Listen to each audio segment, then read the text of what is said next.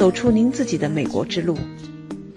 大家好，我是 Michelle，欢迎来到这里听我讲述美国故事。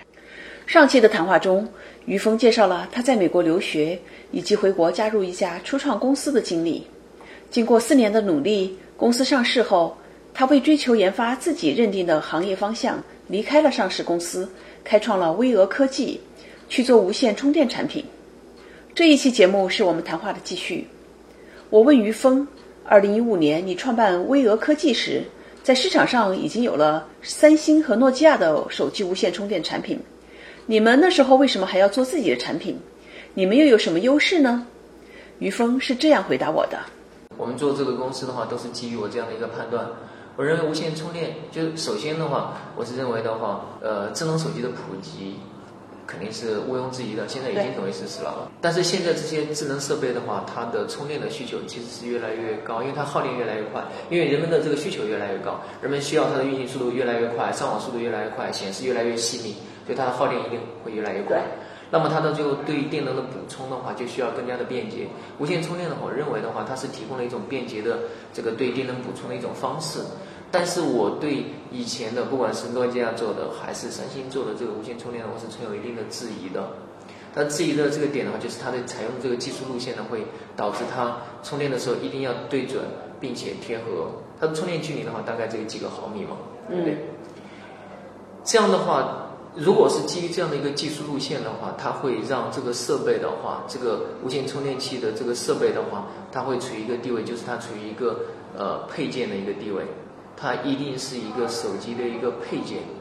那么它和有线的充电器的位地位的话，其实是类似的。对，因为它省掉的就是我把那个口对准了插进去。对，我只是说现在把它放在那个板上就行了。是，但我认为这个并不够。嗯。因为我认为的话，它可以做到更好。因为我从我的技术的判断，我认为它可以做到的更好。如果说是，比如说我们现在想象我们的一个使用场景，说是。呃，我要做无线充电，因为您这边的话也是专家啊，就是会知道它的使用场景。你前面需要插这个适配器，中间一根线，然后这边的话有一个圆盘，对不对？三个东西，三个东西，然后你把手机放在这个圆盘上面去充电，对不对？这个的话，我认为的话，它和有线充电比的话，它带来的便利性的话。其实要打个问号的，我不是说它没有带来便利性，它实际上是有得有失的，是一个 trade off。它带来的一点点便利性就是，OK，我放下去拿起来的话会更简单，但它到最后它牺牲的是它的充电速度，它比有线的快充的速度是一定要慢的，因为因为你无线充电一定是比有线充电速度要慢的，因为它会无线充它会发热会更多一点，所以它的充电速度会慢一点。我实际上对这种技术路线我存有质疑，我认为需求是在的，无线充电的需求是在的。但是现存的这个技术的话，不足以支撑这样的一个需求，或者说支撑这个需求成为一个发展成为一个很大的一个市场。我所想象的无线充电，如果真的好用的话，你应该是说是我走到任何一个地方，当我坐下来的时候，我手机往一个桌面上一放就可以充。往桌面上放是，嗯，比如说我们现在我们的手机放在这个桌面上。它就应该可以充电，所以说我们在朝着这个技术路线，我们做的一个，其实做了一件很简单的一件事情，我们把无线充电的充电距离从几个毫米变到了几个厘米，就做这么简单的一件事情。把这个距离，对，嗯，但这件事情的话，当我把这个充电距离，比如说我们现在做到四个厘米之后的话，它会带来一个变化，它这个设备。就说人们去看待这个设备的这个对这个设备的定位已经不一样了。原本如果你几个毫米的话，你一定是个配件，它和有线的充电器是类似的。但是如果说你是几个厘米的话，其实我认为它可以变成环境构建的一部分，它变成你的办公桌的一部分。你把它往桌子下面一放，然后桌子上面比如说就贴了这样的一个标签儿，嗯，往桌子下面一放，往你的会议室的桌子一圈儿，比如说放个五个六个，往这儿一放，然后。像我们出去吃饭的时候，餐厅的桌子下面放的有，这样的话，当我们这个把它变成环境的一部分之后，你过去了之后，你就是手机一个特定的位置一放就可以充电。我觉得只有我构建了这样的一个环境，无线充电它才能够体现出来它真正的价值。嗯，或者我简单点来讲的话，就是说是，当我的手机具备了无线充电这个功能之后的话。我就应该去构建类似于汽车的加油站一样的，我要去构建，或者是类似于电动汽车的充电桩一样，我要把这个充电桩构建的到处都是。你只要坐下来的地方，它都应该有一个无线充电的设备，它和所有的桌面结合在一起。因为基本上我们坐下来之后，它都有一个台面。如果坐下来只有椅子的话，你椅子的扶手；如果坐下来有一个桌子的话，不管是茶几也好，或者我餐桌也好，或者咖啡桌也好，它都应该这个桌面是可以变为一个无线充电的一个点位的。这是我认为我想要去做的事情。我如果把这个这个我们想象的这个使用场景的话，把它转化成技术指标的话，其实是比较明确的。它就需要充电距离从七个毫米变到四个厘米就可以了。嗯。但是我认为，如果我做了这件事情之后，实现了这个技术的变化之后的话，它到最后它的市场的需求应该是存在的。但是直到今天我们才证明这个市场需求是存在的啊。因因为呃，从我的描述中间你会发现，我们是服务于无线充电的手机的。我们前几年其实推广的压力比较大，不是我的东西做不出来，而是手机手机不支持。你像呃，真正行业对于我们来讲的话，机会点开始涌现的话，是一七年年底，然后苹果的手机开始加入了无线充电的功能，然后到呃一八年年底左右的话，华为和小米的手机加入这个功能，然后对我们来讲的话，才是一个看到行业在积极向上的一个表征。嗯，所以你其实是要开辟一个新的呃一个战场，对吧？呃，那么这个战场它的前提条件，一个是手机，是无线充电手机，对，你需要等待那个时机。对。第二点的话呢，呃，你改变人们的这个 behavior 行为。对，它的充电使用习惯实际上会有不同。对。你比如像我们现在的话，我们有很多合作方在跟我们合作，就是说是他把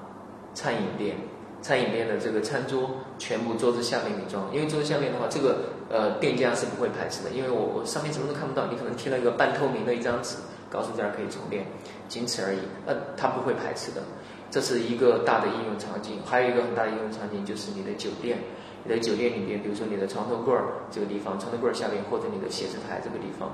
包括一些办公的环境，会议室和办公桌、个人的办公桌，全部都进行这样的一个改造。如果在这种情况下的话，其实我认为的话，你后边的话，大家在有所谓的续航焦虑，就是担心我手机电池没有电的话，这种焦虑的话，应该会会减少非常非常多。对，这就相当于当年，嗯，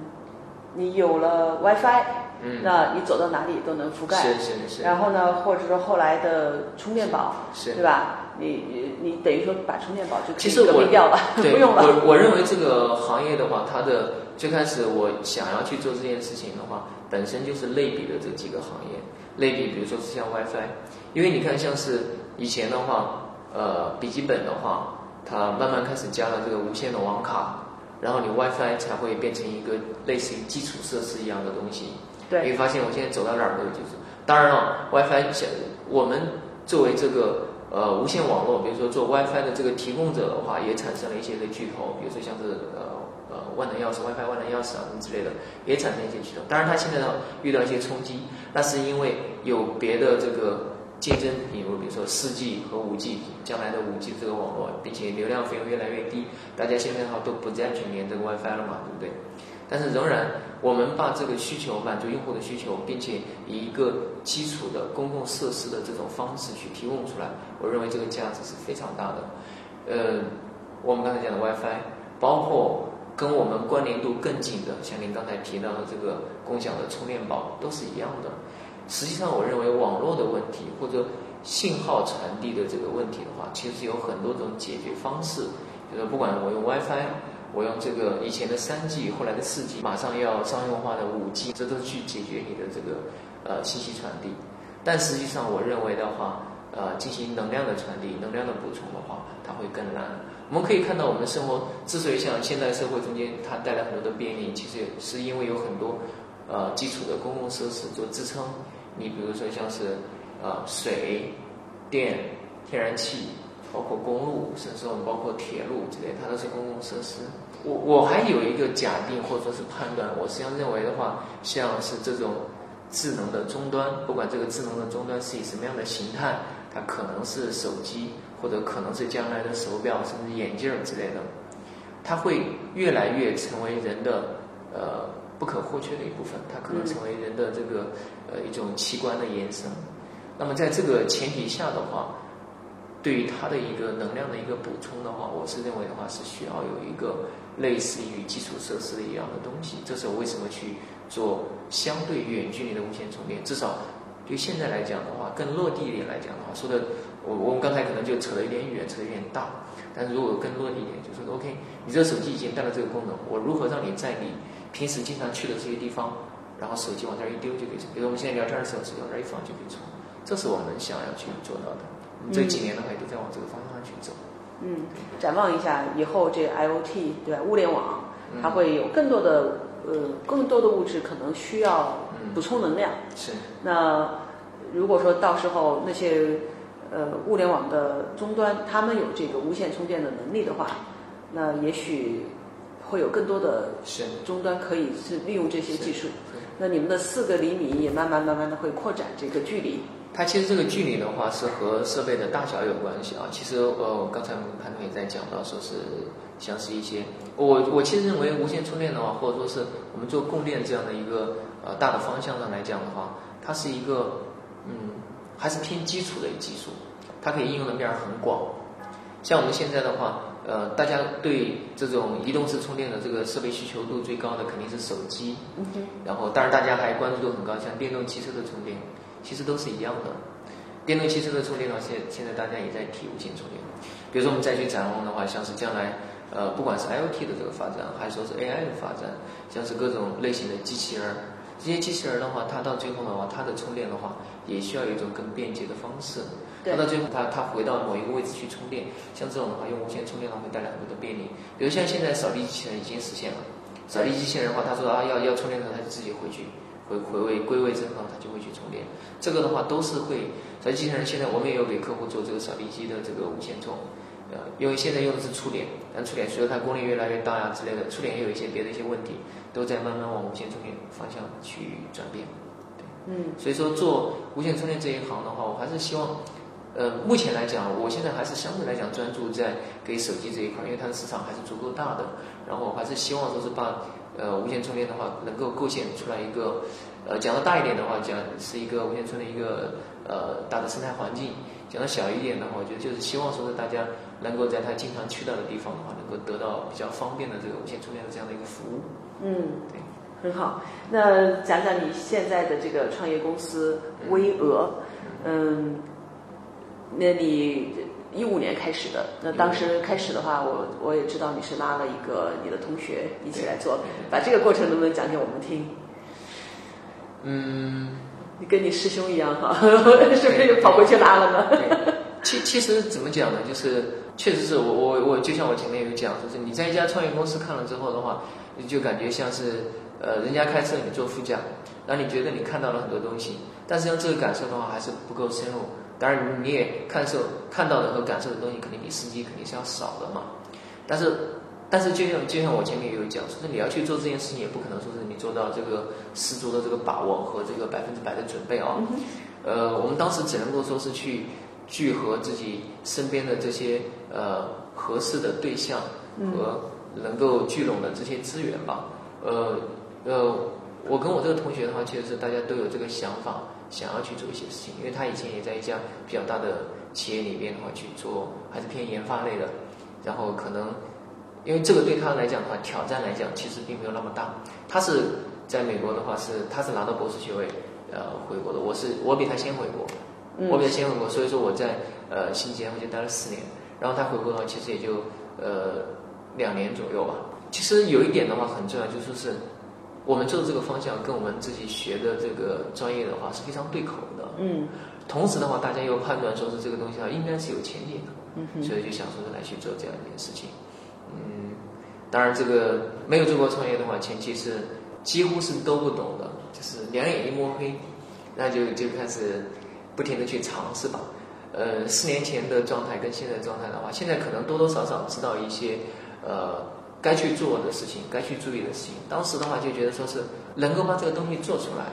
觉得是一个最重要的一个一个一个判断条件，就是我能够把这个东西做出来，所以说我能够创业。我们当时有这样一个非常朴素的一个看法，嗯，非常技术导向的。对对对对，但是这个实际上我前面有在聊天就在说，这个其实是会在后边呢会导致我们有一个倾向性，就说是跟深圳的，比如说和深圳这些本土的企业去比的话，我们实际上不是不是市场导向，不是客户导向，嗯，它会带来很多的问题。其实我们从一五年开始创业到现在一九年，我们其实中间技术路线经过一轮很大的一个变化。我们原本选的那个技术，如果在今天我去判断的话，我还是认为我们最开始选的那个技术路线的话，它更有发展的前景。嗯，它的技术路线或者说这个技术要更高级一些。OK，那是从技术的角度去判断。然后到最后我们做出来之后死活卖不出去。你们还真做出来了吗？是，哇，卖不出去。呃，卖不出去是因为价钱还是因为很多的原因？成本。嗯，一方面的话是成本上还是要高很多的，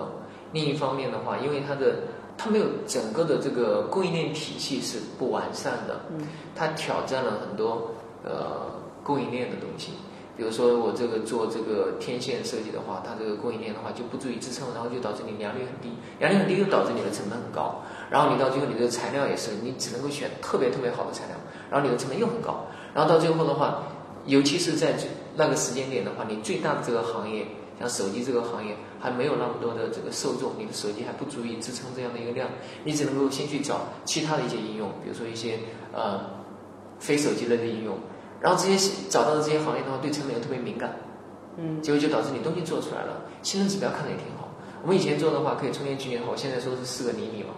因为常规像是以前诺基亚和三星做的都是几个毫米，哪怕苹果做的几个毫米，我们做的四个厘米。我以前的话，那其实可以做到大概七八个厘米，然后它的充电面积呢很大，但是我们卖不出去。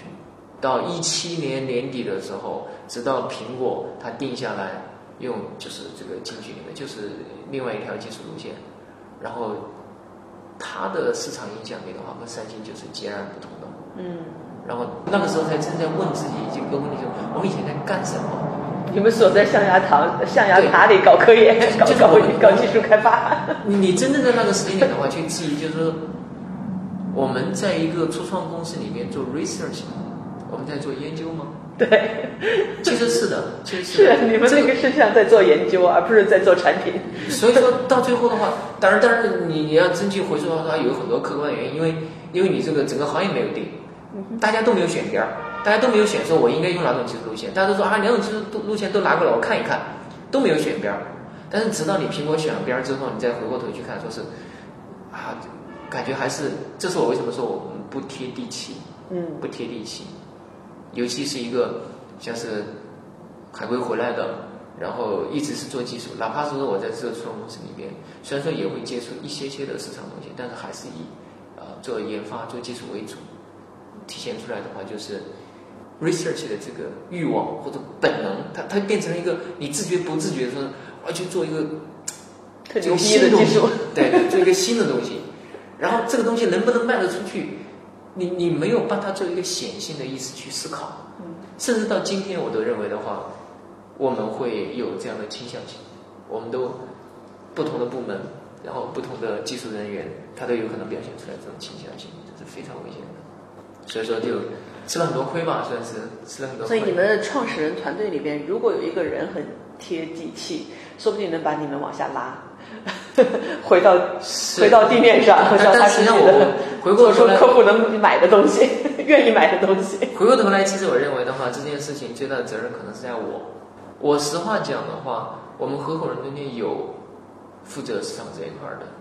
不是没有给我提过反对的意见，只不过说是可能可能是我的思维有点封闭了，就是说是我觉得我们就是要做这个东西，我就是走出来是个好的东西。你做这个技术路线太 low 了，不行，肯定不是前进。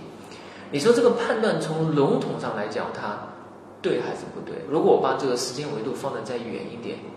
哪怕在今天我们选择了一个更贴地气、更能够落地的技术路线，我们暂时把我们以前做这个技术店放一放。你说五年后有没有可能再回到以前那个技术店？我认为这个可能性是非常大的。对，天时地利人和嘛，当其他的条件跟上的时候，有可能还会。但确实是我们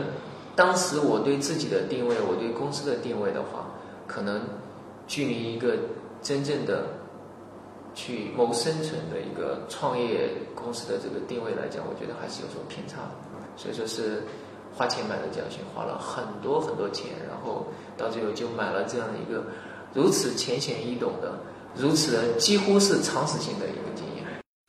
这一期，于峰讲到自己和同伴们在创业过程中犯的最大一个错误，就是以技术为导向，而不是以市场需求为导向。这也是科技公司创始人常见的一个问题。我深有同感。你也曾经有过这样的想法吗？经过一段时间之后。你回过头来看又是怎么样的呢？欢迎在留言区分享你的观点，期待与您下期再见。Like that, that, don't, don't.